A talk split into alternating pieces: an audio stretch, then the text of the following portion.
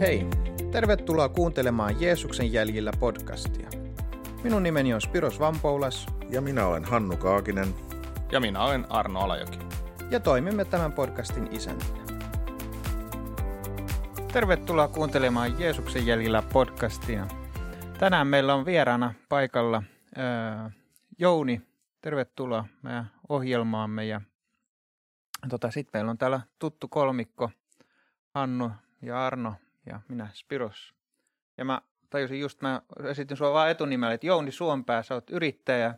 Ja meillä on täällä nyt toinen jakso, mikä kanssa liittyy työhön. Ja tota, ää, ajatteltiin sun, sun tu, sä oot ollut yrittäjänä vissiin koko...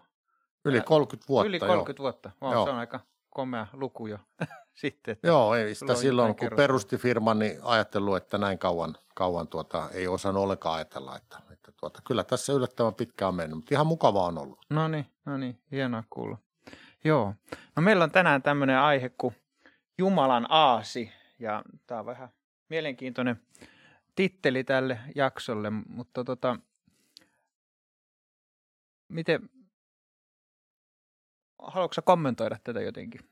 No joo, jos otetaan tavan mukaan vähän tämmöinen kevennys, että mitä niin kuin nälkäinen orava sanoi Aasille.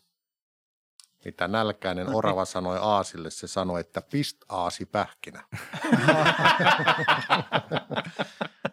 Okei. Joo, okay. mutta tuota, Joo. Tosiaan niin, niin tämä aasi-teema niin kuin työelämään, niin, niin se itse on tuossa tuon Gunnar Ulsson, joka on tämän kansainvälisen kristillisen kauppakamarin perustaja, niin, niin hän on tästä niin kuin joskus ottanut hyvän, hyvän niin kuin esimerkin, joka kuvaa tavallaan myös tällainen profetaalisesti niin kuin sitä, miten raamatussa tämä tarina siitä, kun Jeesus lähetti opetuslapset hakemaan niin kuin sieltä kylästä niin kuin itselleen aasia, niin hän sanoi heille, että menkää tuonne lähikylään ja te löydätte sieltä aasin, joka on sidottu. Vapauttakaa se ja tuokaa se minulle. Ja jos joku kysyy teiltä jotakin, niin sanokaa, että Herra tarvitsee sitä. Ja mä ajattelin, että siinä on sellainen lause, lause että Herra tarvitsee sitä, Joo. joka soveltuu meidän kaikkien työelämään tai yrityksiin tai – meidän, meidän työpanokseen. Ja, ja tässä niin kuin, miten tämä kunnarille aikanaan aukesi tai miten hän sen niin kuin mietti sitä, niin hän kertoo, että joskus silloin, olisiko se ollut 70-luku, 80-luku, kun hän tämmöisenä kristittynä yrittäjänä, liikemiehenä niin kuin paljon sitten rukoili ja, ja kotonakin kertoi tästä yrittämisestä ja miten Jumalan kanssa voi yrittää, niin hänen poika sitten silloin niin kuin teinivuosinaan tai lapsena kysyi, että isä, että – onko olemassa kristittyjä yrityksiä, että onko, niin. onko kristittyjä yrityksiä ja Gunnar sitä sitten mietti hetken ja, ja vastasi, että, että kun tämän pojan nimi on Mats, että Mats kuulee, että onko kristittyjä aaseja ja sitten se jonkun aikaa mietti se Mats, että ei ole. Ja Gunnar sanoi, että aivan oikein, että ei ole kristittyjä aaseja, mutta on niitä aaseja, jotka on Jeesuksen käytössä ja niitä, jotka ei ole. Ja samalla tavalla niin kuin se voi soveltua meidän työelämään, meidän työpanokseen tai meidän yrityksiin, että sinällään se työpanos tai yritys ei tule kristityksi, mutta se voi joko olla Jeesuksen käytössä tai ei olla Jeesuksen käytössä. Ja, ja tämä raamatun teksti, joka tuota tuossa Matteuksen evankeliumi, oliko se luku 21, niin siinä, siinä voi jokainen se lukea, niin siinä Jeesus selvästi sanoi, että vapauttakaa se aasi sieltä siteistä ja tuokaa mulle, että mulla on tarvetta sille. Ja, ja tämä sana siitä, että, että Jeesus tarvii sinun ja minun työelämää, meidän yrityksiä, niin, niin se on varmaan se, mistä voitaisiin tänään jutella. Joo, hyvä. Tuo oli hyvä alustus.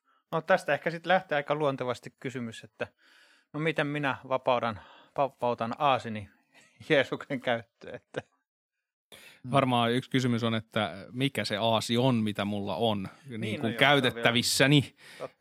Et me edellisessä jaksossa nyt jonkun verran puhuttiin tästä työn teologiasta tai joo. siitä, että mikä merkitys työllä ylipäätänsä on, että onko työ lähtökohtaisesti kirouksen alla vai, vai onko työllä jotain oikeasti merkitystä. Yksi semmoinen näkökulma on se, että, että, että se mitä sä osaat, miss, missä sulla on mielenkiintoa, tästäkin me puhuttiin viimeksi, niin, niin ehkä nämä voisi olla myös semmoinen ajatus, että, että onko ne Jumalan käytössä. No sitten joku voi miettiä, että no en mä oikein tiedä, mistä, mistä mä oon niin kuin kiinnostunut mm. tai mikä mun intohimon kohde on tai muuta. Ja, ja sitten mä, mä itse kuuntelin tässä yhtä, yhtä toista podcastia hiljattain, jossa puhuttiin tästä teemasta. Siinä haasteltiin tämmöistä yritysjohtajaa, tämmöinen kun Liz Forkin Bohannon oli sen henkilön nimi, on tämmöisen joku vaatealan yrityksen perustaja. Ja hän kuvasi siinä omaa tämmöistä, tämmöistä elämäänsä ja sitä, että kuinka hän niin kuin, tota, olikohan se ollut jonkun 5-6 vuotta sen yrityksen niin kuin, tai yritys olemassa ja hän sanoi, että se oli niin kuin hänelle semmoinen iso, iso asia, että, että miten, miten hänestä ikinä tulikaan niin kuin tämän tyyppisen niin kuin, tuota, yrityksen johtaja ja perustaja, niin, niin hän, hän kuvaa sitä, että ei häntä kiinnostanut nämä asiat aikaisemmin ollenkaan, siis vaateala ja tämmöinen näin, häntä kiinnosti muut asiat. Mutta sitten hän erinäisistä asioista, hän, hänellä on niin kuin ajatus, että mun elämällä mä haluan tehdä jotain niin kuin merkityksellistä, jo, mm. jotain mm. ja, ja mun työpanoksella ja, ja koulutuksella, joten hän sitten erinäisistä syistä päätyi tähän, tähän niin kuin kokeileen asioita. Ja, ja hän, tämä teema ja ajatus, mistä, mistä niin kuin hän puhuu, oli se, että miten sen oman niin sanotun intohimon kohteensa voi löytää. Ja hän, hän totesi näin, että – että jotenkin meillä, meillä ajatellaan, että et, et sun täytyy niin kuin, ä, löytää sun intohimo. Ja hän, hän sanoi, että no meidän ei oikeastaan niin kuin, tota noin, ä, pidä löytää tavallaan meidän intohimoa, vaan meidän pitää rakentaa se, mikä on mun aika hyvä ajatus myös tähän näin, että, että jotain, mitä me osataan, niin me kokeillaan, me tehdään, me annetaan sitä niin kuin meidän taitoja tai meidän lahjoja tai meidän osaamista vähän niin kuin silleen, että no herra, että mitäs, mitäs käyttöä sulla näille olisi. Et vähän ehkä tästä näkökulmasta mä itse ajattelen tätä. Hmm. Mä taas toisin tähän toisen näkökulman, siis vaan, vaan näkökulma, mä en mitenkään tyrmää mitä on aikaisemmin sanottu, mutta tota, mä oon joskus pohdiskellut tätä teemaa sillä tavalla, että jos ajatellaan kysymystä, että tarvitseeko Jumala meitä – niin mä sanon, että ei Jumala tarvitse meitä. Mm. Ja tota, Raamatussahan sanotaan näinkin, että Jumala voisi vaikka kivistä herättää ja Totta. kivet voisi vois huutaa ja, ja viedä sanomaa eteenpäin, mutta mä näen sen semmoisena mielenkiintoisena ja, ja jotenkin äh, pysäyttävänä mysteerinä, että Jumala on valinnut meidät ihmiset viemään sen sitä sanomaa ja, ja tekemään sitä tehtävää minkä, ja hän siitä huolimatta, hän näkee tasan tarkkaan, millaisia me ollaan, miten vajavaisia. Hän, jos kuka tietää ne meidän vajavaisuudet, mm. mitä me itse nähdään, mitä kukaan muu meidän ympärillä ei näe. Hän tietää meitä, silti hän on valinnut. Ja kaikista niistä epäonnistumisista, äh, harhautumisista, kaikista, mitä me tehdään kukin – ja, ja miten hitaasti me saadaan sitä tehtävää etenemään, niin silti hän haluaa meitä käyttää ja, ja on meidät valinnut ja me saadaan olla, se jotenkin vetää mut niin kuin hiljaiseksi ja pienelle paikalle, mm. että, että hetkinen, että Jumala, sä haluat Joo. mua käyttää. Toi tuo mieleen äh, apostoli Andreaksen, hän on mulla ollut semmoinen, vaikka olenkin protestantti, silti mulla on tämmöinen patron saint, pyhimys, jota esimerkkinä otan, niin hän, aina kun häntä mainitaan, niin hän tuo aina jonkun Jeesukselle. Ja mulle tulee erityisesti toi ruokkimisihme, mikä tapahtuu. Jeesus sanoo, antakaa te heille ruokaa. Ja Andreas katsoo vaan, että no täällä on yksi poika, jolla on pienet eväät, ja se tuo ne Jeesukselle. Ja samaten se poikakin tuo sitten omat eväänsä Jeesukselle, ja, ja, ja Jeesus tekee sen ihmeen. Että, tämä ajatus mulle vaan tuli tästä näin, että miten – kun me annamme sen, mikä meillä on, olisi työ tai omaisuus tai, mikä, tai itsemme, niin Jumala pystyy tehdä siitä sitten ihmeitä siitä mm. eteenpäin. No, musta hyvä esimerkki ja mietin vielä just sitä Aasia, joka on sidottu ja vapautetaan, niin voisiko se pikkupoika voinut ajatella, että hänellä ei ole kuin nämä pari leipää ja, ja kalat, että jos hän antaa ne, niin mitä hän sitten itse syö mutta hän luopui tästä ajatuksesta ja antoi ne sitten, ja paitsi että hän saa, niin moni muu sai ruokaa, ja, ja sillä tavalla hyvin tämmöiset inhimilliset ajatukset minusta meitä sitoo. Kyllä. Tämmöiset pelot, että, että jos mä nyt annan itseni Jeesukselle, niin, niin. miten mun käy, pysyks mä hengissä, onko mulla töitä tai nauretaanko mulle tai, tai näin, että, että tota, hyvin tämmöiset inhimilliset asiat siellä on monesti meitä sitomassa sille, että me uskallettaisiin luovuttaa itsemme Jumalalle, mutta toi oli, oli hirmu tärkeä pointti, niin kuin mitä Hannu tuossa toit, että ei me niin kuin sinällään juuri on samaa mieltä voida Jumalalle mitään sellaista tehdä, Joo. mitä Jumala ei jotenkin voisi, voisi muuten hoitaa, tai kaikkihan tulee häneltä, mutta silti hän haluaa meitä käyttää mm. juuri sieltä armon kautta, mikä on se suuri ihme. Se oikeastaan vapauttaa meitä, koska toisaalta mun mielestä monilla on monesti, jos ajattelee ainakin täällä hengellistyössä ja lähetystyössä, niin kokee, että se on jotenkin heistä kiinni, onnistuuko se työ. Mm. Se ei loppujen lopuksi ole meistä kiinni. Se onnistuminen, se on täysin Jumalan työ alusta loppuun. Kyllä mun mielestä sä oot nyt niin asian ytimessä tässä, mm. että niin kun se tavallaan, se on se, niin kun se ihme ja se, milloin Jumala pääsee tekemään työtä, kun me myönnetään, että me ei olla itsessämme mitään ja me annetaan Jumalan, mm. Jumalan käyttää ja, ja tehdä se työ. Niin. Tästä itselläni tulee kaksikin asiaa mieleen. Tämmöinen lyhyt lainaus tämmöiseltä kaverilta kuin Tim Kisiar. Hän on sanonut näin, että meidän suurin pelko yksilöinä ja seurakuntana ei pitäisi olla se, että me epäonnistutaan, joka mm. siis tietysti johtaa siihen, että me ei välttämättä olla valmiita edes yrittämään, vaan se, että me onnistutaan tavallaan asioissa, joilla oikeasti ei ole minkäänlaista merkitystä. Eli, eli niin kuin semmoinen, se, niin. tota, se, se tavallaan, että me pelätään sitä aloittamista niin paljon, E, että, että me tota, noin keskitytään johonkin muuhun, missä me voidaan niin kuin saada niin sanotusti hyviä lopputuloksia, mutta oikeasti sille ei välttämättä Jumalan isossa kuvassa on mitään niin kuin suurempaa merkitystä. Ja sitten taas toisaalta Martti Luther on sanonut näin, että kuinka helposti ei juuri nyt muuttuukaan, ei koskaan tilanteeksi. Eli tavallaan se pelko, mitä tässä nyt jo nostettiin esille, niin se pelko saattaa olla sitten semmoinen niin kuin tekijä, joka estää mm. meitä elämästä ja ehkä niin kuin jotenkin siitä vapauttamisesta, missä sä mm. Jouni tässä puhuit, että vapautetaan se aasi niin kuin siihen Jumalan, Jumalan käyttöön, niin se pelko voi olla se syy, miksi sitä ei vapauteta. Mm. Just toi on se, mi- mihin mä edellisessä jaksossamme viittasin, toi Arno, mitä sä, mitä sä sanoit tuossa ja mitä mä niin tarkoitin kanssa, kun mä sanoin, että me tehdään – seurakunnissa usein turhaa työtä paljon. Eli Joo. se, että meillä on tehtäviä, jotka me tehdään, koska ne on helppo tehdä. Tavallaan ne on osa sitä, sitä meidän ohjelmaa ja, ja ne on helppo nähdä, että se, se toteutuu ja se tehdään ja sitä pyöritetään. mokata. Niin. Mm, ja, ja, ja sen sijaan, että me käytäisiin semmoisiin niin kuin haasteellisempiin tehtäviin. No ajatellaan nyt esimerkiksi lähetystyötä, että kaikki me tiedetään, että 10-40 ikkuna, siellä on paljon saavuttamattomia ihmisryhmiä ja ihmisiä, mutta silti me ei suunnata suurinta osaa meidän ponnisteluista, että me tavoitettaisiin ne ihmiset. Mistä se johtuu? Tietysti siitä, että kun se on kaikkein vaikein alue tehdä työtä, haastavin, haastavin alue ja, ja, tota, ja tämä on ihan, ihan sama mm-hmm. meillä ihan, ihan niin kuin tapahtuu seurakuntaelämässä ja varmaan semmoinen inhimillinen ää, este mm-hmm. tai tämmöinen, mm-hmm. että, että haastavimmat tehtävät niin kuin jää mm. helposti tekemättä ja, ja ehkä semmoiset, mihin Jumala meitä haluaisi viedä. Mä, mä mietin kyllä myös jossain määrin, että, että se e, ensimmäinen lainaus oli, mä en nyt muista sen nimeä, se oli jännä nimi, mutta siis kun hän sanoi, että me, että, että me miten se, miten se menestyy tästä, jossain. Tästä, Aa niin, tämä näin, että Tim Kisier sanoi, Tim että, Kissier, siis, että meidän suurin pelko yksilönä ja seurakunta ei pitäisi olla epäonnistuminen, niin. vaan se, että me onnistutaan asioissa, joilla, joilla ei, ole merkitystä. Että et loppujen lopuksi, että mitkä on mun elämän prioriteet, onko Jeesus mulle niin tärkeä loppujen lopuksi, että se on tämän riskin, niin sanotun riskin arvosta.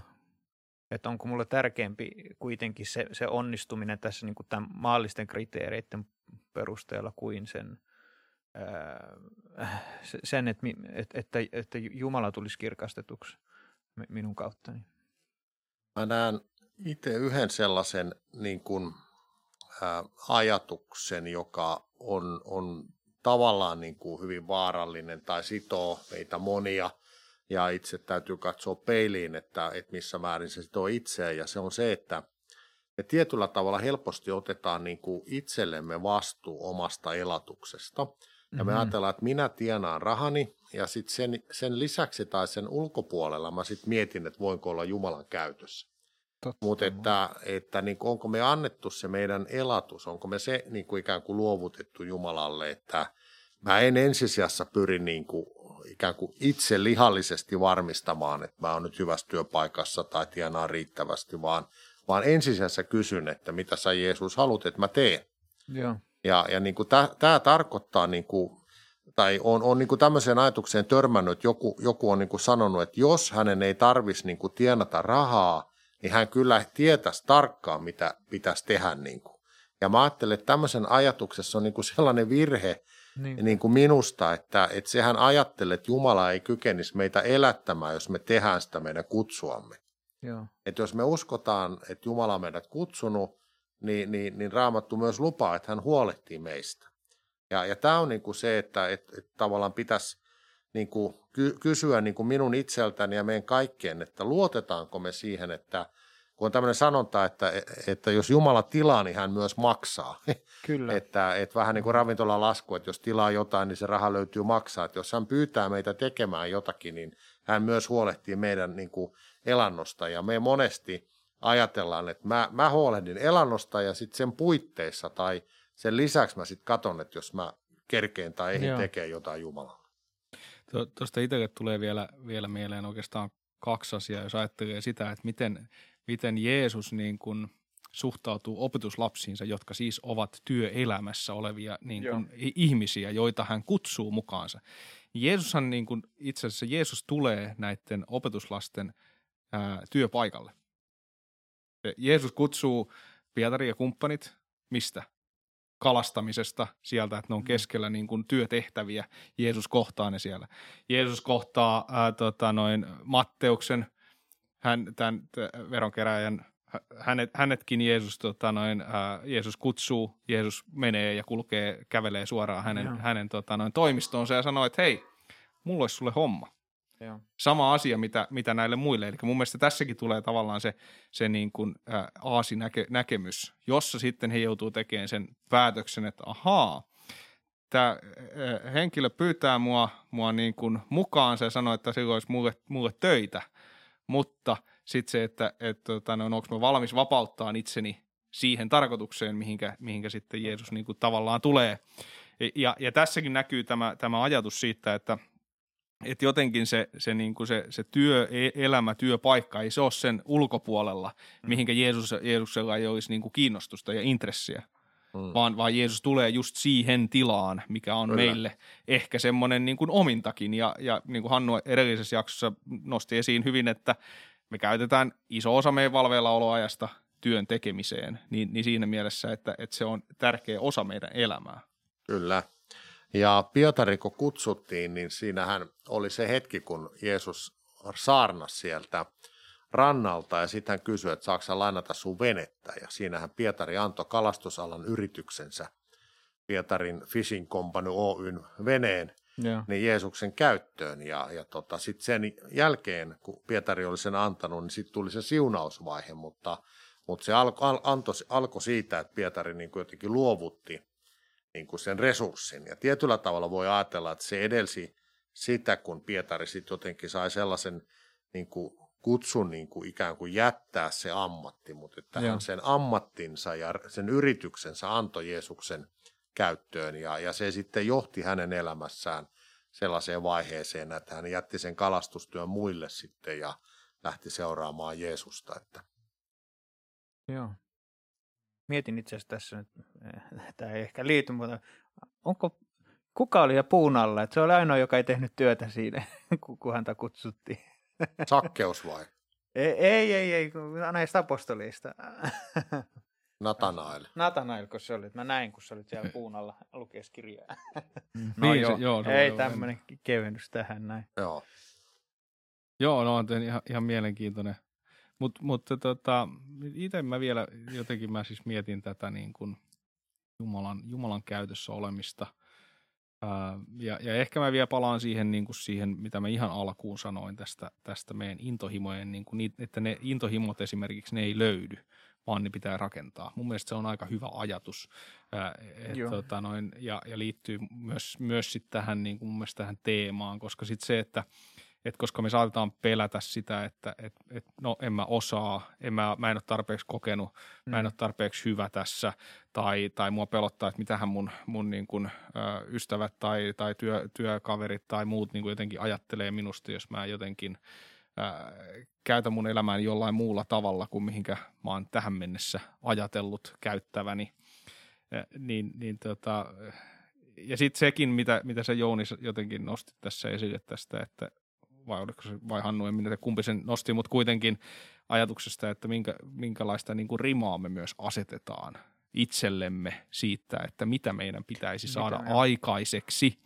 Ja tästä äh, muun muassa Miikan kirjassa luku 6 ja 8 sanotaan näin, että sinulle ihminen on ilmoitettu, mikä on hyvää. Vain tätä Herra sinulta odottaa.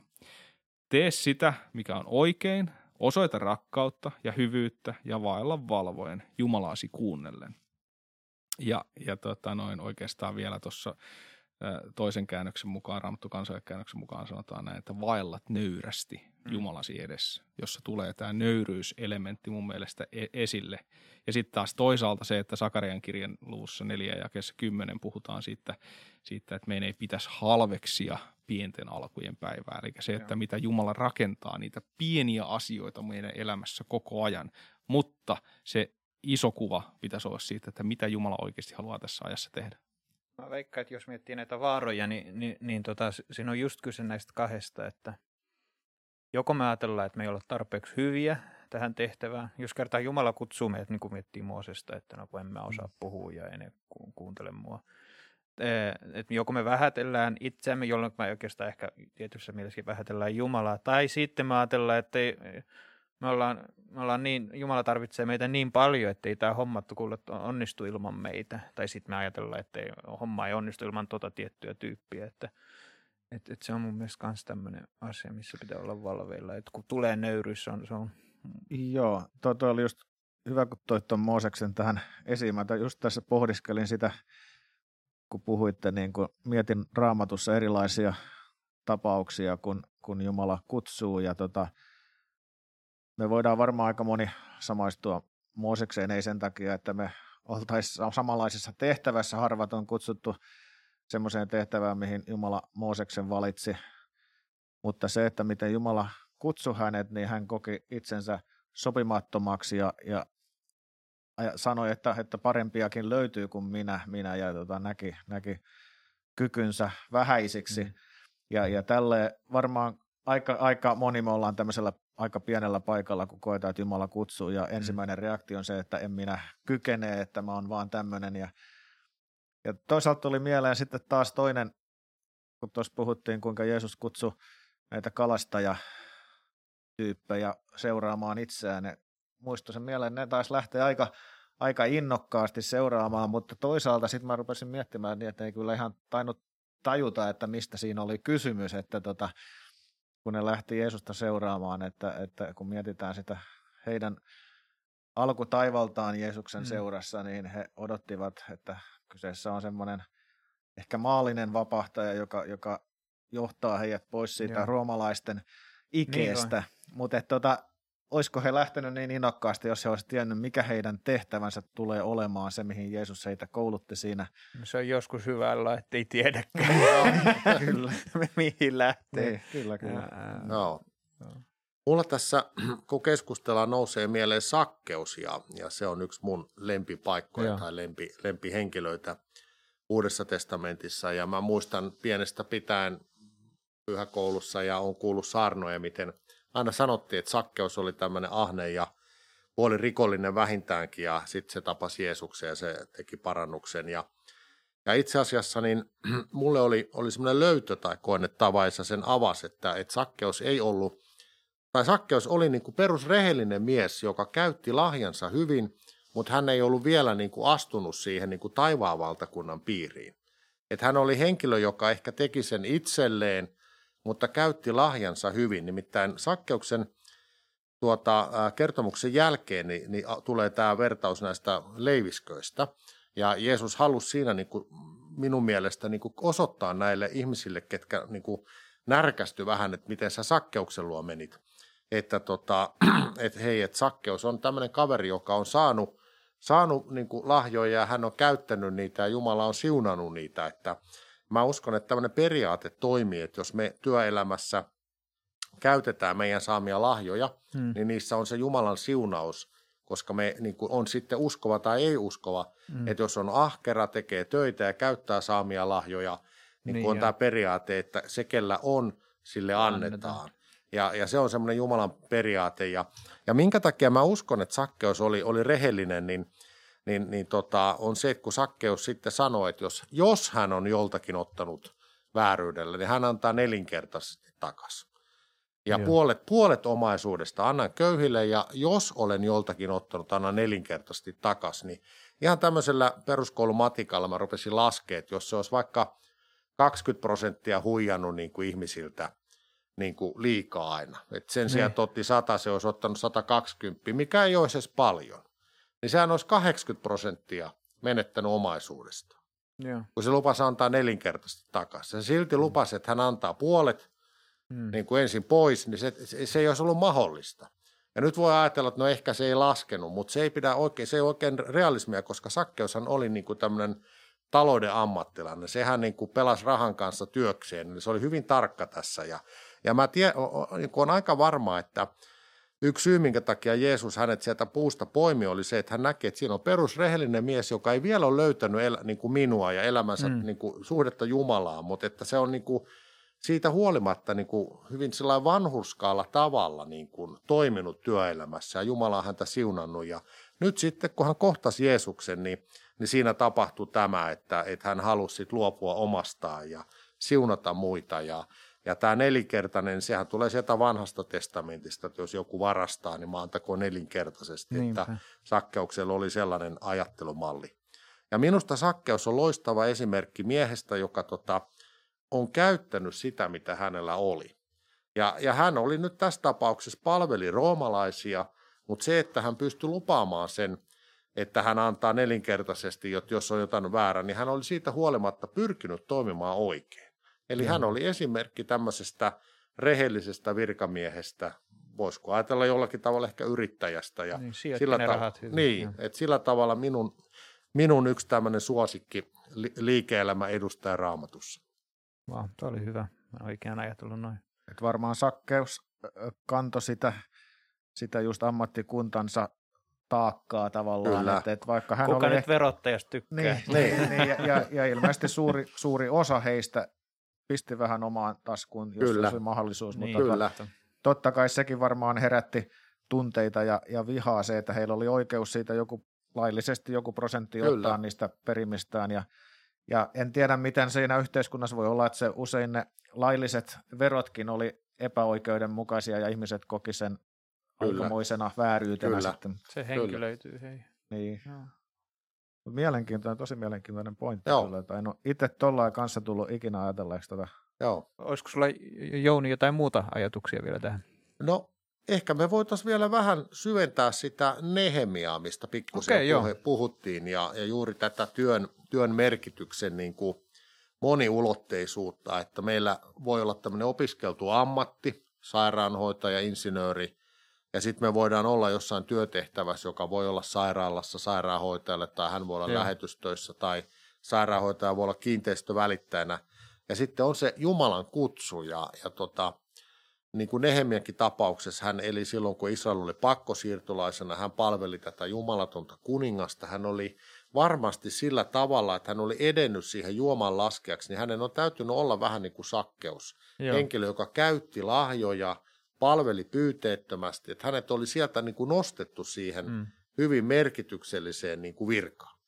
Ja, ja, tuota, ja se oli se ikään kuin, minkä hän sitten asetti niin kuin, tavallaan alttarille ja oli valmis niin kuin, luopumaan siitä, niin kuin, kuolemaan sille omalle ikään kuin e-, eläkesäästöille tai sille turvalle, että jos mä haluan varman päälle pelata, niin mä oon tässä mm. näin, pistän pikkusen tienestä ja sivuun ja saan ehkä täältä hovista jonkun semmoisen kortteeri, missä voin sitten eläkepäiväni viettiä. Eli, eli, eli semmoinen niin kuin että mä var, varmistan oman toimeentuloni, niin Nehemia joutui sille kuolemaan, kun hän näki sen ja sai kuulin ne viestit siitä, että siellä Jerusalemissa oli se hätä ja, ja tota kurjuus. Ja se johtui siitä, että sen kaupungin muurit oli niin kuin murrettu ja se kaupunki ei toiminut niin kuin normaalit kaupungit, Joo. koska sitä ei oltu lähdetty rakentamaan.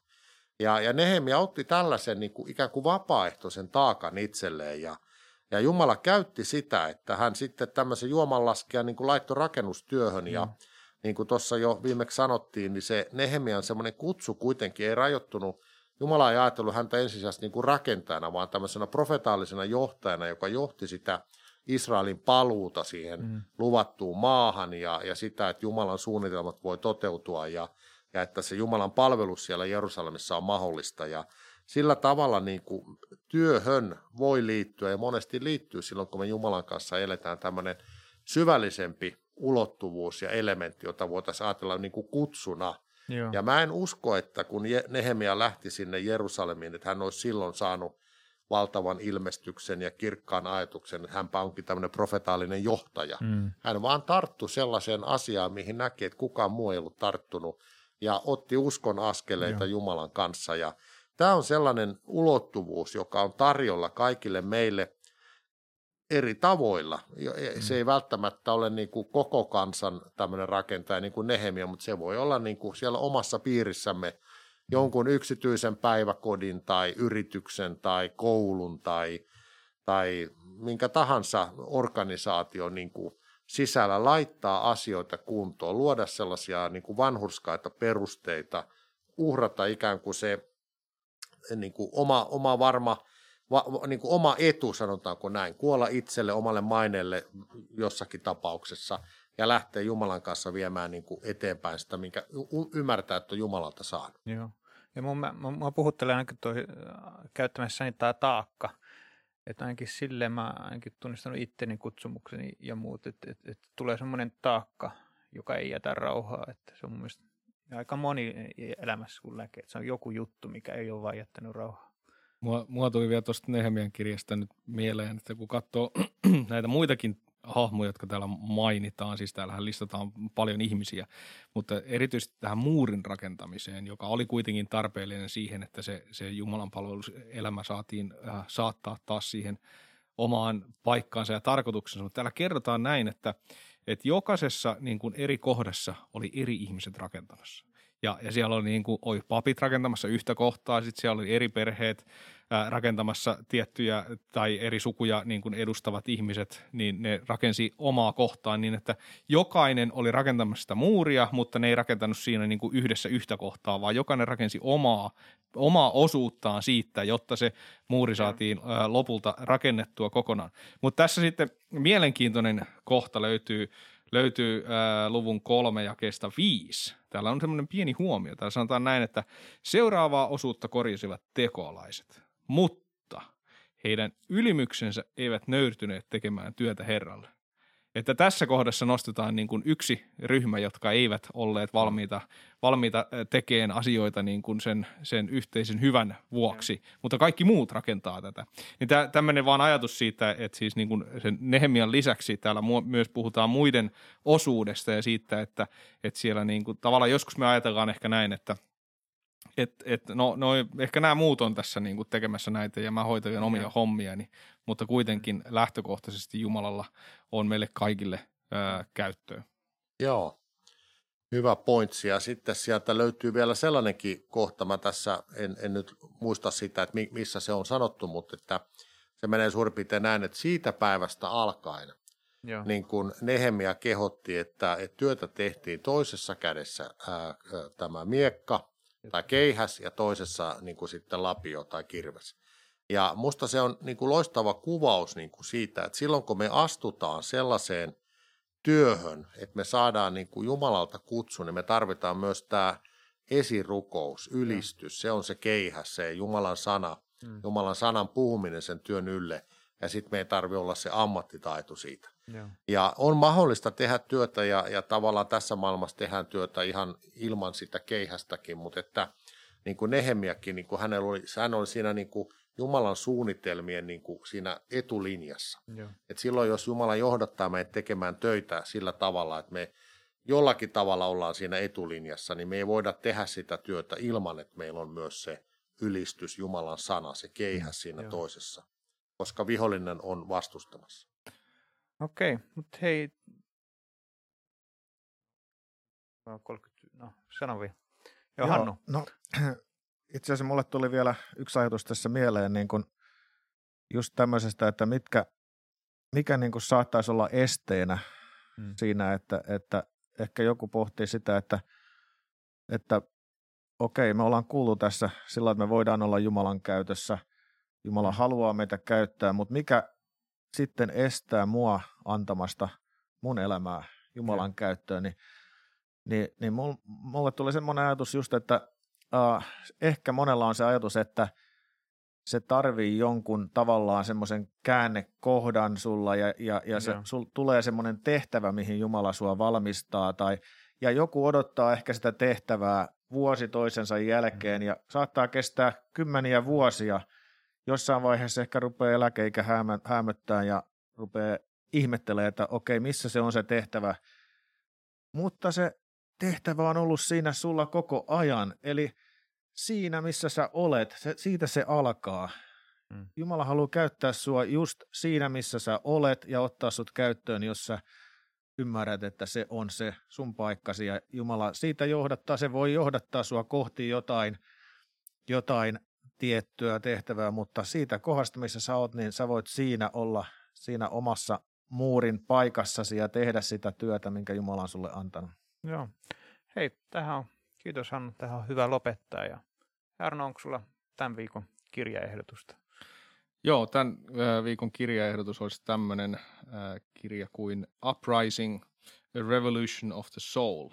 Ervin McManuksen kirjoittama kirja ja oikeastaan niin kuin teemallisesti liittyy tähän, mistä me tänään on puhuttu siihen, ja. että miten me ehkä valjastetaan meidän elämä ja meidän intohimot siihen Jumalan käyttöön, miten me voidaan se tehdä. Ja tätä kirjaa meiltä löytyy, joten kun laitat meille meidän nettisivujen kautta viestiä, niin me lähetetään sulle kirjapostissa. Jep, hyvä. Kiitos Arno ja Hannu ja erityisen kiitoksia sulle Jouni, kun olit täällä paikan päällä Kiitos. jakamassa viitsauttasi. Joo. Meidän hyvä kuulija. Jatketaan sitten seuraavalla jaksolla. Nähdään silloin. Annu tässä hei. Teemme työtä vapaaehtoisten lahjoitusten varassa.